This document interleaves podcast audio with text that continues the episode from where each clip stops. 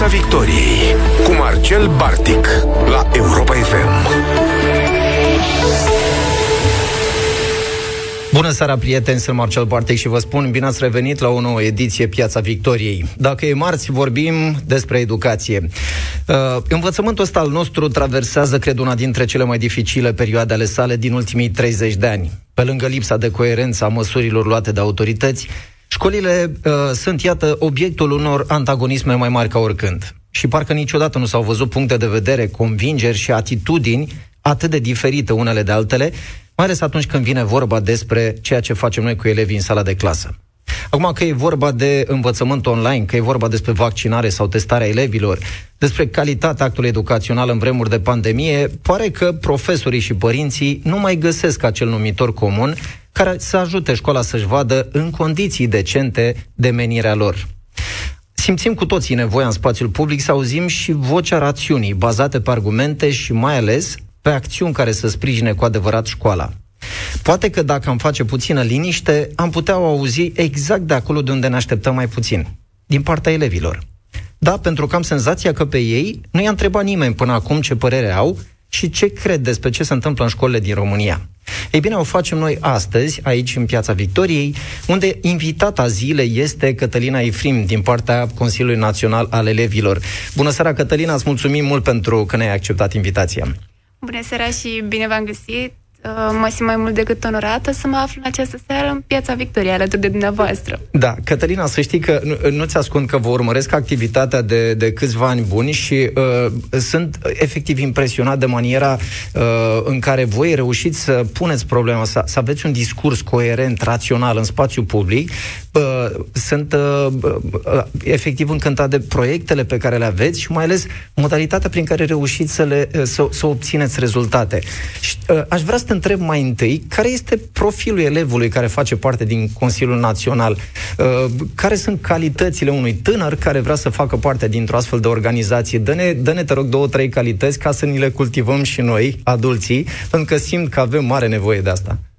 Ei bine, când vine vorba de profilul ideal, tind să menționez că în toată structura noastră vorbim în primul rând de multă diversitate, pentru că suntem din toate colțurile țării în cel mai propriu sens. Dar cred că pe toți ne unește perseverența și dorința constantă de a aspira la un sistem educațional mult mai calitativ, ideea că la final de zi te poți mulțumi cu gândul că ai făcut ceva și chiar dacă pentru unul dintre elevii din comunitatea ta ai reușit să schimbi viziunea spre perspectiva educațională, e îmbucurător și mai mult decât mulțumitor. Iar dacă ar fi să mă raportez la calitățile pe care un elev reprezentant sau un elev implicat în societate ar trebui să le, albă, să le aibă, cu siguranță vorbim de perseverență, și și o tărie de caracter, pentru că nu e ușor să ți se închidă uși, mai ales în calitate de tânăr, de multe ori sub 18 ani. Da, tare mi-aș dori, îți mărturisesc, să regăsesc calitățile astea și, uh, așa cum îți spuneam, la noi, la adulți, la părinți, la profesori, să fim și noi, să avem și noi perseverența asta pe care o aveți voi. Uh, aș vrea să le reamintesc ascultătorilor că pot intra în dialog cu noi la numărul de telefon 0372069599. Așteptăm acolo întrebările și comentariile dumneavoastră. Între timp, Cătălina, revin un pic la tine. Aș vrea să-mi povestești un pic mai multe despre ce face Consiliul Național al Elevilor. Uh, să ne povestești ceva despre proiectele voastre, uh, și maniera în care îi convingeți pe elevi să se implice cumva, într-un fel, să facă lumea asta mai bună.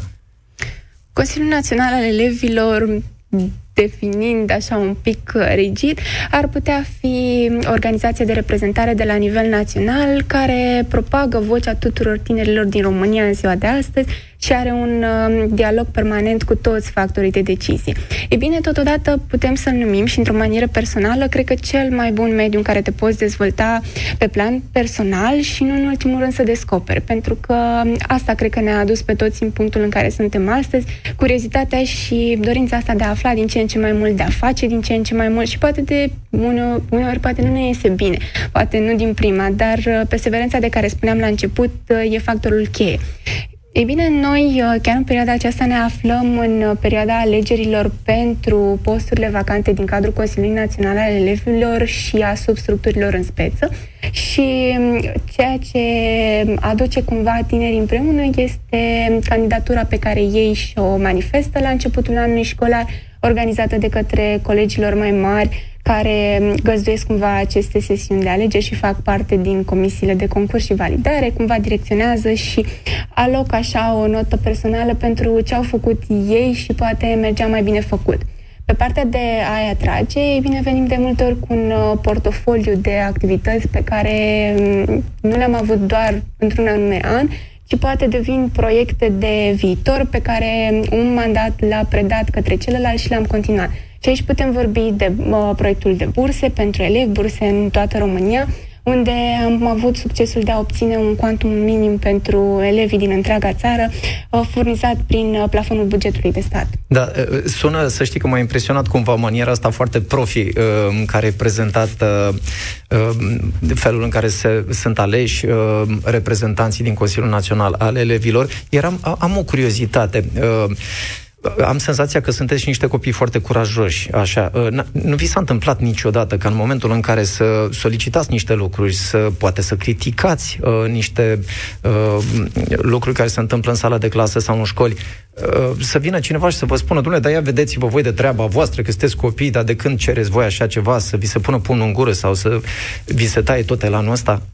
Ba da, bineînțeles, dar uh, asta nu ne-a oprit din ceea ce facem și nici nu cred că o să ne oprească prea curând, pentru că, așa cum spuneam, mișcarea de reprezentare este cu, pentru și despre elevi, iar ei sunt întotdeauna acolo să ne spună ce putem face mai bine, de ce lucruri au nevoie și totodată noi suntem acolo să ascultăm. Putem vorbi, în primul rând, de motivația pe care ne o alocăm unii altora în fiecare zi, pentru că nu suntem o baterie interminabilă de proiecte, activități și uh, discuții cu participanții la actul educațional, dar uh, suntem acolo unul pentru celălalt și asta ne motivează. Am avut of course, și momente în care am simțit că poate nu ne iese, dar nu ne-am dat bătuți. Și aici uh, cred că putem vorbi de subiecte controversate, cum ar fi feedback-ul semestrial. Și chiar mi-ar plăcea în seara aceasta, poate în câteva minute, să detaliem subiectul, pentru că din activitatea pe care am urmărit-o și în cadrul emisiunii dumneavoastră e un punct de interes. Cu siguranță. Uh, să știi că mă gândeam acum că este un prilej de reflexie și pentru noi, pentru profesori. Uh, mă uitam cu cât, cu cât liniște, cu cât curaj vorbești despre uh, asumarea unor responsabilități ale, ale unor acțiuni și mă gândeam, mă gândeam la noi, la profesori, că de cele mai multe ori, uh, și cunosc oameni foarte buni, uh, oameni dedicați uh, actului educațional, dar care uh, uh, au reflexul ăsta de a Uh, de a ține pentru ei uh, ceea ce gândesc, pentru că se tem. Uh, că dacă mi se întâmplă ceva, dacă pățesc ce, dacă vine inspectorul și îmi spune. Și uite, asta e o lecție pe care ar, la care ar trebui să ne gândim, lecție pe care ne oferă elevii, uite, niște copii, niște tineri care au curajul de a spune lucrurilor pe nume fără a se teme de repercursiuni sau mai ales nu se tem de, de greșeală practic învățăm din greșeli, așa că este, e un lucru pe care ar trebui să-l înțelegem cu toții. Cătălina, ți-aș propune, până ajungem la formularul de feedback care mă interesează și pe mine foarte tare, aș vrea să vorbim puțin despre uh, perspectiva asta a școlii online, pentru că e foarte clar că ne așteaptă școala online, oricât de mult ne-am străduit noi, orice am face, noi, elevi și profesori. Uh, se pare că numărul de cazuri ne duce în direcția aia. Uh, și eram curios să te întreb cum vedeți voi uh, școala online, cum, uh, cum ați perceput-o până acum și cum credeți că am putea o face mai, să funcționeze mai bine? E clar că viziunea noastră de anul trecut e una diferită de cea de anul acesta. Când vine vorba de școala online, nu ne mai dorim cu sub nicio formă formatul hibrid despre care discutam anul trecut, în care jumătate de clasă putea merge fizic la școală, alternativ cu cealaltă jumătate care se afla în online. Ne dorim exclusivitatea în ceea ce privește una dintre părți și, bineînțeles, că metodele didactice au tot timpul loc de a lua o prefață mai bună, mai uh, interactivă inițiativă și ăsta cred că e cuvântul cheie de la care putem uh, porni discuția din seara aceasta, noțiuni interactive.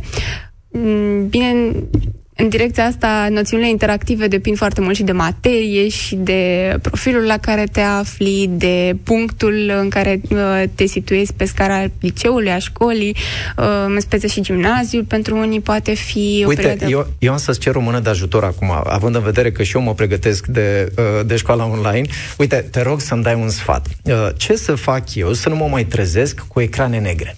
Da?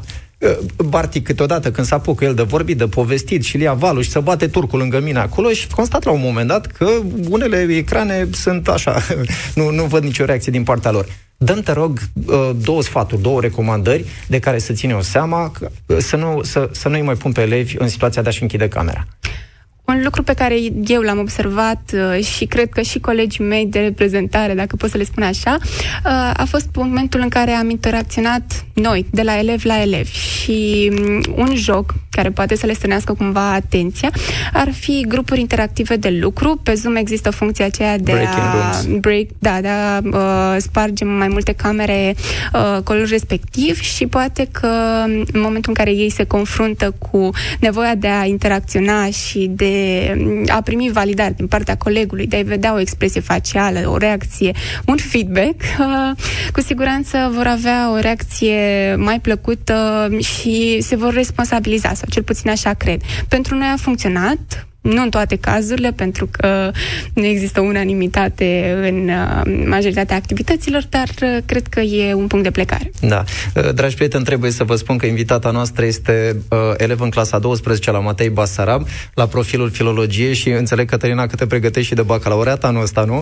Cum reușești? Cum, uh, uh, cum ți-ai planificat cumva pregătirea anul ăsta în condițiile în care vezi că toată lumea se dă cu capul de pereți, că nu o mai scoatem la capăt de nicio culoare uh, și din, din partea voastră observ așa o hotărâre și uh, senzația aia că știți ce aveți de făcut. Noi toți adulții habar n-avem ce avem de făcut, în schimb văd lucrul ăsta la voi. Cum reușiți? Cum ți-ai planificat uh, pregătirea până la sfârșitul anului școlar?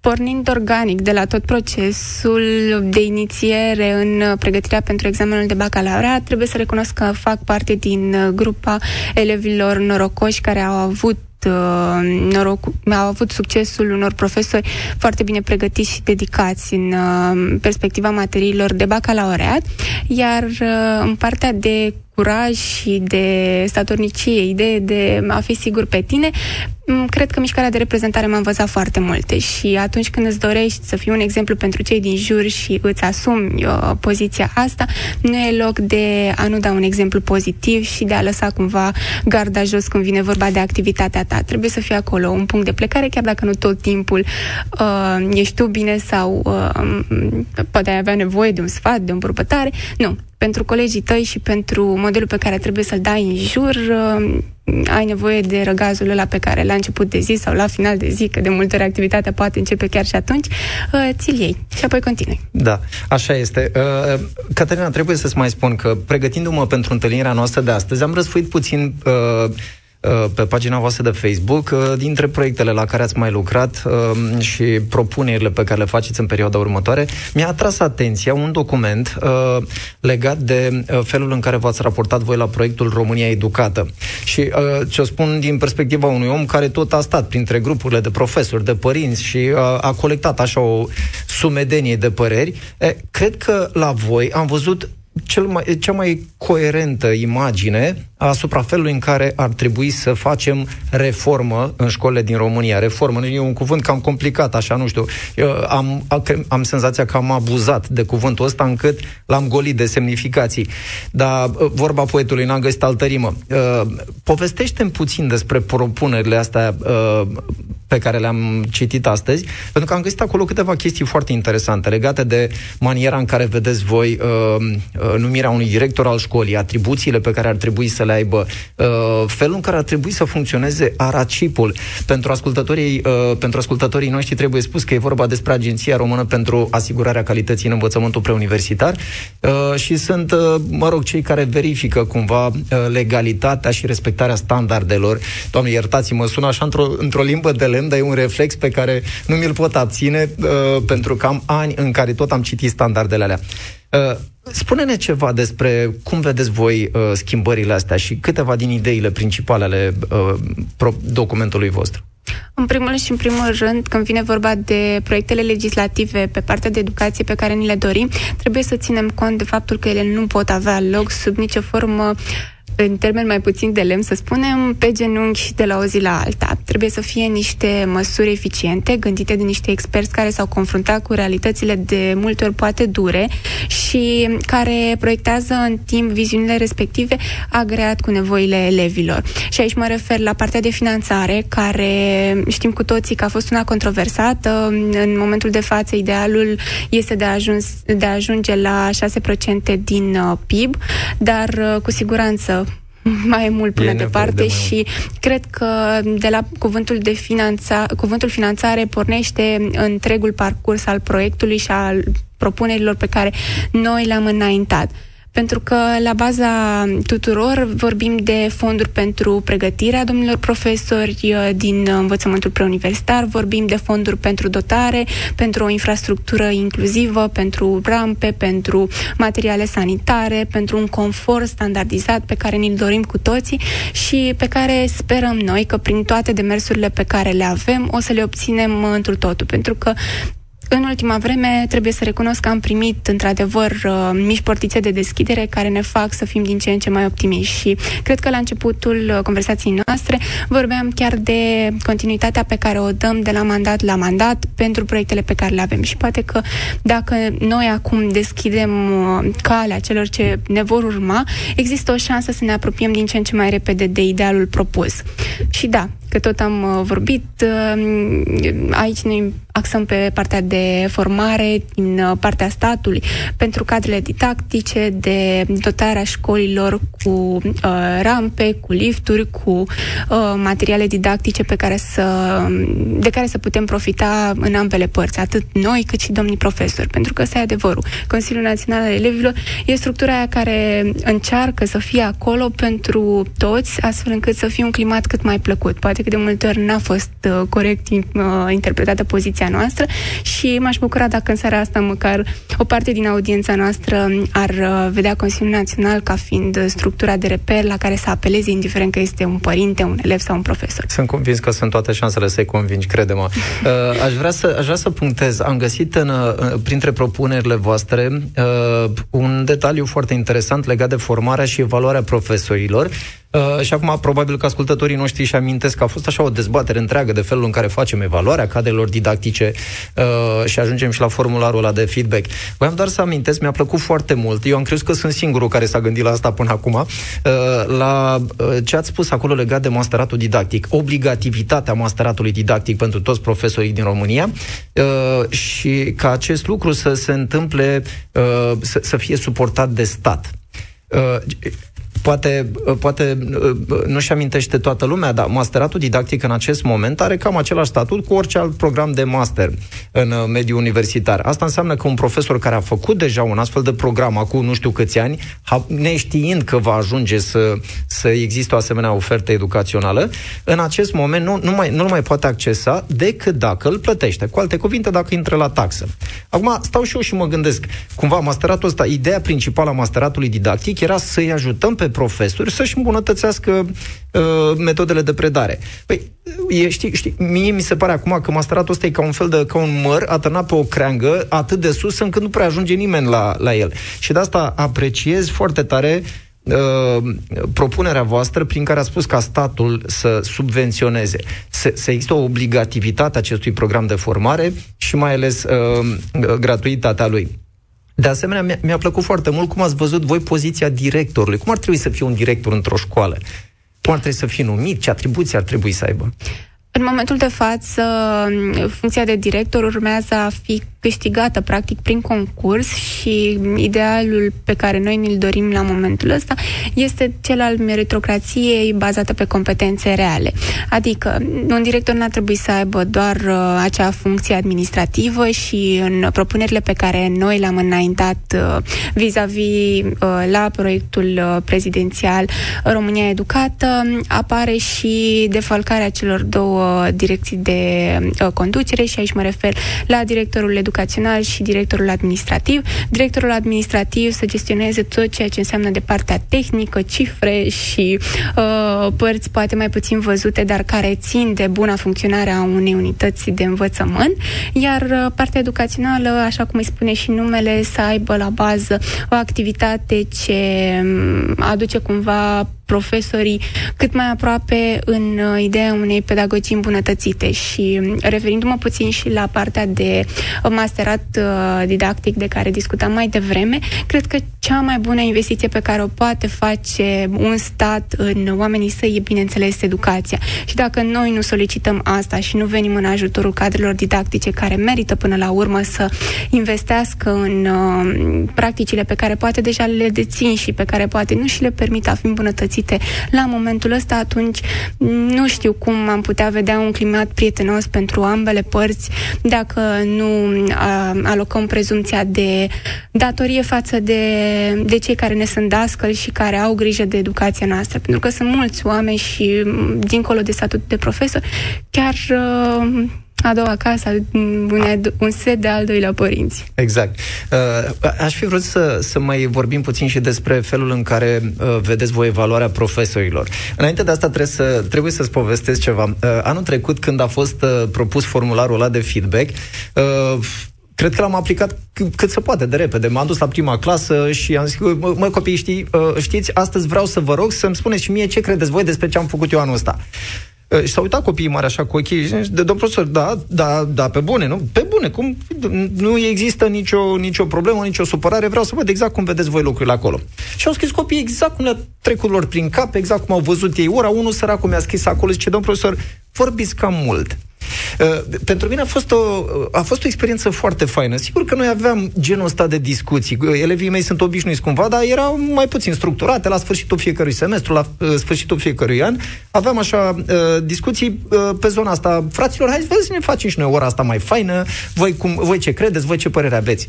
E, în schimb, am avut surpriza să văd uh, anul trecut, uh, atunci când a fost lansat formularul respectiv, uh, o emoție foarte puternică în spațiu public și mai ales venind din partea unor uh, profesori care cred că au înțeles un pic greșit uh, formularul ăsta de feedback, au înțeles cumva că elevii uh, le vor evalua activitatea, că nu știu, salariile lor vor depinde de feedback-ul ăsta venit din partea elevilor.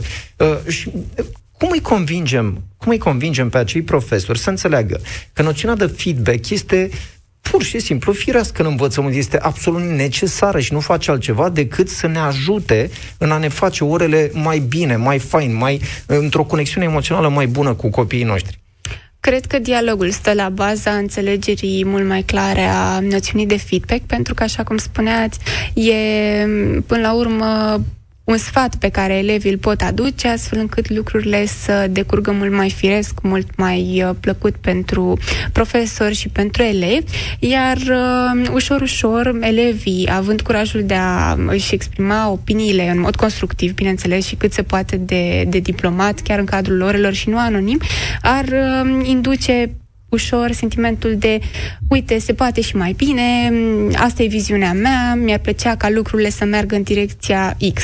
Și mai apoi, la final, feedback-ul în uh, stadiul lui standard, adică acel formular pe care Ministerul l-a trimis în teritoriu, să fie doar o sumarizare a tuturor lucrurilor care pe tot parcursul anului școlar până la urmă au devenit uh, un reflex. Da. Probabil Știi că unii profesori uh, au spus cam așa, dumne, dar eu care sunt un profesor uh, mai dur, așa, și adică exigent, eu pun uh, note pe merit. Uh, de unde știu eu că elevii respectiv nu se vor răzbuna prin formularul ăla de feedback? Și eu, eu tare aș vrea să te întreb acum, uh, cum văd elevii, profesori ăștia așa, mai exigenți? Nu neapărat în sensul al cuvântului, că sunt unii bă, oameni foarte buni, profesori care efectiv își respectă meseria și pun notele așa cum trebuie puse, fac o evaluare corectă. De ce ar trebui să teamă oamenii ăștia că elevul s-ar răzbuna? Elevii urmăresc lucrul ăsta? Eu nu cred asta. Nu, sub nicio formă nu, nu există dorința asta de a plăti reversul medaliei, cum poate am auzit în unele comentarii, mai puțin la locul lor, la adresa feedback-ului semestrial, dar există dorința de îmbunătățire pe care cu toții, sau cel puțin în uh, procent majoritar, o împărtășim, așa cum spuneam, pentru că de la asta a pornit întreaga noțiune de feedback de la ideea de a îmbunătăți ceva puțin câte puțin, până în punctul în care avem uh, nu ceva perfect, dar uh, aspirat cât mai ideal. Da. Uh, în regulă, înainte de a trece la, la următorul punct de discuție, aș vrea să le reamintesc ascultătorilor noștri că pot intra, pot avea, uh, pot intra în direct cu noi cu întrebări, comentarii la 0372 069 599. Cătălina, revin și uh, aș fi vrut să te întreb care este rezultatul demersurilor voastre legate de uh, burse și de contarea transporturilor? Știu că v-ați implicat cumva în, uh, în povestea asta și eram curios acum să știu din partea uh, autorităților ce răspuns ați primit. Aveți așa uh, o, uh, nu știu, o directivă clară precum că lucrurile se vor rezolva sau e da. Care e stadiul? Și aici mi-ar plăcea să punctez faptul că de multe ori poate nu se văd toate demersurile din spatele reușitei și de cel mai multe ori n-am ieșit în presă să spunem că astăzi am fost la o nouă întâlnire cu Ministerul în care am discutat despre importanța burselor sau am stat 4-5 uh, ore într-o ședință să discutăm cea mai uh, bună variantă a cuantumurilor de burse pentru elevi, însă cu siguranță am primit deschidere atunci când am solicitat-o și am insistat pe a fi implicați în tot procesul de discutare a, a uh, felului în care se acordă bursele, a plafonului minim de la care să pornească și am aspirat mereu spre mai mult și mai calitativ în uh, folosul societății și în folosul tinerilor care trebuie stimulați din perspectiva financiară. Nu e un secret că la ora aceasta România nu oferă suficiente fonduri în familie astfel încât un elev să se bucure dacă vine dintr-o familie uh, cumva defavorizată de o educație calitativă și cred că ideea de bursă pe lângă cea uh, socială care cum îi spune și numele, vine pe filieră de susținere economică, are și uh, rolul de a promova cumva ideea de a învăța, de a avea rezultate academice cât mai bune. Și că tot m-ați întrebat mai devreme de rezultatele pe care le-am avut uh, în iarna anului 2019, în decembrie, am obținut o hotărâre de guvern prin care se stabilea plafonul uh, minimum de 100 de lei, uh, bani veniți uh, din bugetul de stat, din partea guvernului, ca urmând ca aceste fonduri să fie suplimentate de Consiliul Local al fiecărei unități teritoriale administrative. Adică de la cei 100 de lei care pornesc din fondurile statului, primăria avea posibilitatea de a suplimenta și cred că e un început, pentru că marile divergențe diferențe porneau de la faptul că nu toți elevii erau uh, apreciați de către, stat, de către stat în direcția în care ar fi trebuit și e un punct de plecare. Bineînțeles că acordat cu uh, meritocrația burselor vine și partea de evaluare și predare, dar uh, despre aceste lucruri am vorbit deja la exact. Uh, proiectul România Educat. Exact. Uh, o să reluăm un pic discuția. Înainte de toate, aș vrea să intrăm în uh, dialog cu Marius. Bună seara, Marius! Ești în direct la Europa FM, te ascultăm. Bună seara, domnule Bartic, bună seara, Cătălina. Mulțumesc pentru faptul că am onoarea sau îmi dați onoarea ca să intru în, în direct. Eu cred că, în primul rând, trebuie să o felicit pe Cătălina pentru inițiativele ei, pentru modul în care se exprimă, pentru modul în care poate să devină un model pentru toți elevii. Dar eu cred că uh, elevii ca și Cătălina sunt uh, excepțiile și excepțiile nu fac reguli de obicei, în sensul în care uh, ea este unul dintre elevii foarte buni. Noi, uh, în învățământul nostru, cred că avem o prăpastie între cei câțiva care sunt ca vârfuri și ceilalți care... Uh, eu am, de exemplu, o firmă într-un oraș micuț lângă Timișoara, în care, într-un liceu uh, din 29 de persoane, la BAC 24 au picat BAC-ul.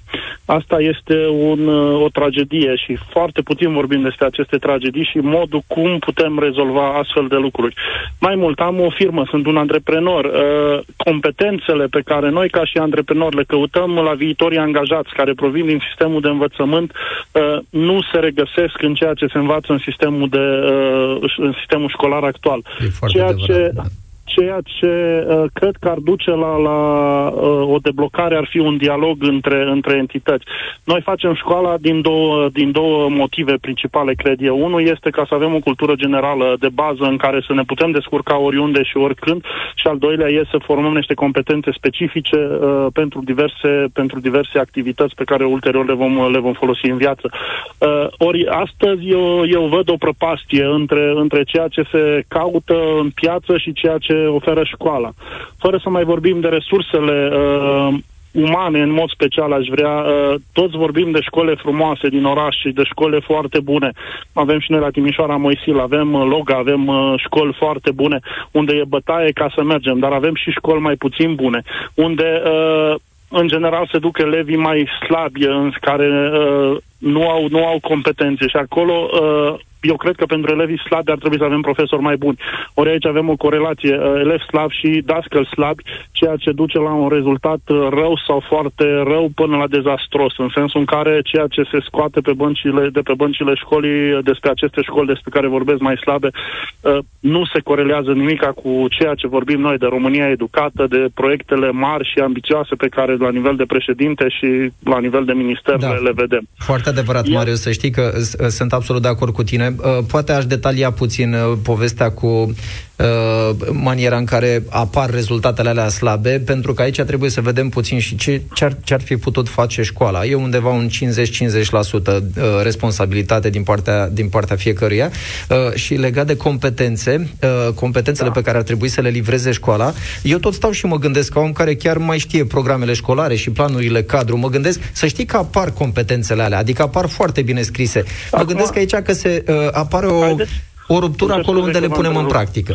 Te rog. Vă încerc scuze că vă întrerup. Uh, în viața și în societatea noastră există diverse niveluri ierarhice de uh, oameni, de profesioniști care, pe care școala livrează. Sunt oamenii care uh, ajung cu studii superioare, care ocupă niște pu- uh, funcții de conducere la un anumit nivel din, din cariera lor și așa mai departe, dar sunt și oamenii de first level. Noi avem uh, nevoie și de ospătari în restaurante, avem nevoie și de muncitori pe benzi de producție, avem nevoie de astfel de, de oameni. Ori ce, ce am văzut că se dorește în ultimii ani, învățământul nostru dorește ca toată lumea să ajungă uh, universitar, să aibă o diplomă. Ori noi creăm o școală uh, pentru a avea diplome. Ce s-a întâmplat uh, în America cu acele, acele credite pentru uh, învățământ, unde au vrut să stimuleze uh, sistemul american să fie competitiv în competiția cu Rusia după, după ce s-a ajuns pe lună, s-a ajuns ca să, să dea aceste universități, uh, să zic, de consum. Același lucru îl văd astăzi în România, după N ani. Adică noi nu luăm ce, ce e bun dintr-o, din societățile dezvoltate, ci luăm ce e mai puțin bun. Da. Eu uh... cred că școala românească ar trebui să pregătească oameni pentru toate tipurile de structuri. Nu se poate gândi că toți oamenii vor fi șefi în viața lor și toți vor trebui să urmeze o universitate. Absolut. Și sunt foarte de acord integrăm... cu tine, Marius. Îți mulțumesc tare mult pentru intervenție. Ne-ai dat, da. ne-ai dat multe uh, subiecte de, de reflexie. Aș vrea să o întreb și pe Cătălina acum. Cătălina, uh, mi-a, mi-a rămas în minte povestea asta cu rezultatele slabe la bacalaureat și la evaluările naționale. Cum apar rezultatele astea? Cum putem să, să le diminuăm? Că, într-adevăr, sunt, uh, sunt zone, sunt orașe, sunt comunități în care rezultatele sunt catastrofale. Citeam nu de mult vara asta, am citit despre localități în care avem licee cu promovabilitate 0%. Cum Dumnezeu ajungem acolo și ce putem noi să facem? Să ajutăm pe copiii și pe profesorii de acolo, cum foarte bine ai spus tu mai devreme, să, uh, să depășească pragul ăsta critic. Da, și a punctat foarte bine uh, domnul care a intrat mai devreme în live cu noi și pornim de la subiectul finanțare. Pentru mine cred că e punctul foarte în uh, tot mandatul și vorbim de uh, zone răufamate Cred că acolo, dacă ar fi să aruncăm o privire, am vedea că sunt zone defavorizate, sunt mediile rurale, vorbim de mediile în care nici atracția pedagogică de a merge și de a preda pur și simplu în teritoriul respectiv nu există, din moment ce, să fim serioși, condițiile de lucru sunt destul de, uh, destul de complicate și pornind de la ideea că faci rai din ce ai, de multe ori ai nevoie să și cer pentru Categoric. a consolida acel rai pe care dorești să ți-l clădești. Și prin banii și fondurile pe care statul le-ar putea direcționa mult mai atent, mult mai eficient și mult mai mult către zona de educație, ar exista și o atracție mult mai mare către sfera pedagogică. Automat va exista o resursă umană mult mai mare, resursa umană va fi susținută prin formarea continuă despre care vorbeam în uh, punctele într-adevăr ușor idealiste din uh, recomandările pe care noi le-am făcut uh, în cadrul proiectului prezidențial, dar care ar putea avea continuitate dacă într-adevăr Um, guvernanții își doresc o direcție uh, de creștere în zona calității educației și așa mai departe există și motivația, pentru că un profesor care într-adevăr uh, are puterea de a-și atrage elevii și de a continua tot procesul educațional, va avea și rezultate. Dar uh, există un lucru și o perspectivă de, există un, o manieră de lucru într-o perspectivă de timp greu delimitabilă de care cu toții ar trebui să tragem și pentru care ar trebui să muncim cot la cot. Da, sunt și eu de acord, dar în final finalul discuției noastre nu mă, nu mă pot abține să nu mă gândesc la faptul că uh, poate ar trebui să schimbăm puțin și percepția publică asupra felului în care împărțim noi școlile astea în bune și rele, uh, alea din centru și alea de, nu știu, din mediul rural. Bă, cum, fa- cum să ajungem noi să facem ca toate școlile din România să fie bune, să, să ajutăm pe profesori să înțeleagă că pot preda și că sunt profesori de adevăratele acolo unde reușesc să aducă un copil de la nota 3 la nota 7. Asta mie mi se pare un progres academic excepțional. Nu uh, cred că școlile sunt problema aici și iartă-mă că, că am intervenit, Sigur. cred că e problema mentalității sociale, unde s-a pornit de la început cu premiza faptului că e rușinos să știi să faci și o muncă în care interacționezi, cum spuneam mai devreme, și uh, domnul respectiv, că avem nevoie de spătar, că avem nevoie de bucătar, oamenii ar trebui să înțeleagă că nu e nimic greșit în a face lucrurile astea și că ai nevoie și de o specializare. Și cu cât muncești mai mult pentru ea, cu atât uh, devii un uh, potențial performant în, uh, în domeniul tău. Și trebuie înclinați, trebuie deschiși spre a opta spre mai bine și spre a vedea lucrurile astea cu mult mai multă deschidere, cu mult mai multă plăcere și de a înțelege cu adevărat că societatea nu funcționează doar din oameni cu potențial academic uh, maximizat și standardizat, ci și din oameni care sunt foarte buni în domeniile lor, dar uh, poate că um, reflectorul și lumina societății nu cade tot timpul pe ei. În regulă. Dragi prieteni, observați că dacă am fi avut, am mai fi avut încă patru ore la dispoziție, nu ne-am fi oprit absolut deloc. Sunt Marcel Bartic, vă mulțumesc tare mult că ați fost alături de mine în Piața Victoriei pe Europa FM. Vă îmbrățișez, ne revedem săptămâna viitoare. Vorbim tot despre educație, sunt convins că vom avea în continuare la fel de multe subiecte. Piața Victoriei cu Marcel Bartic la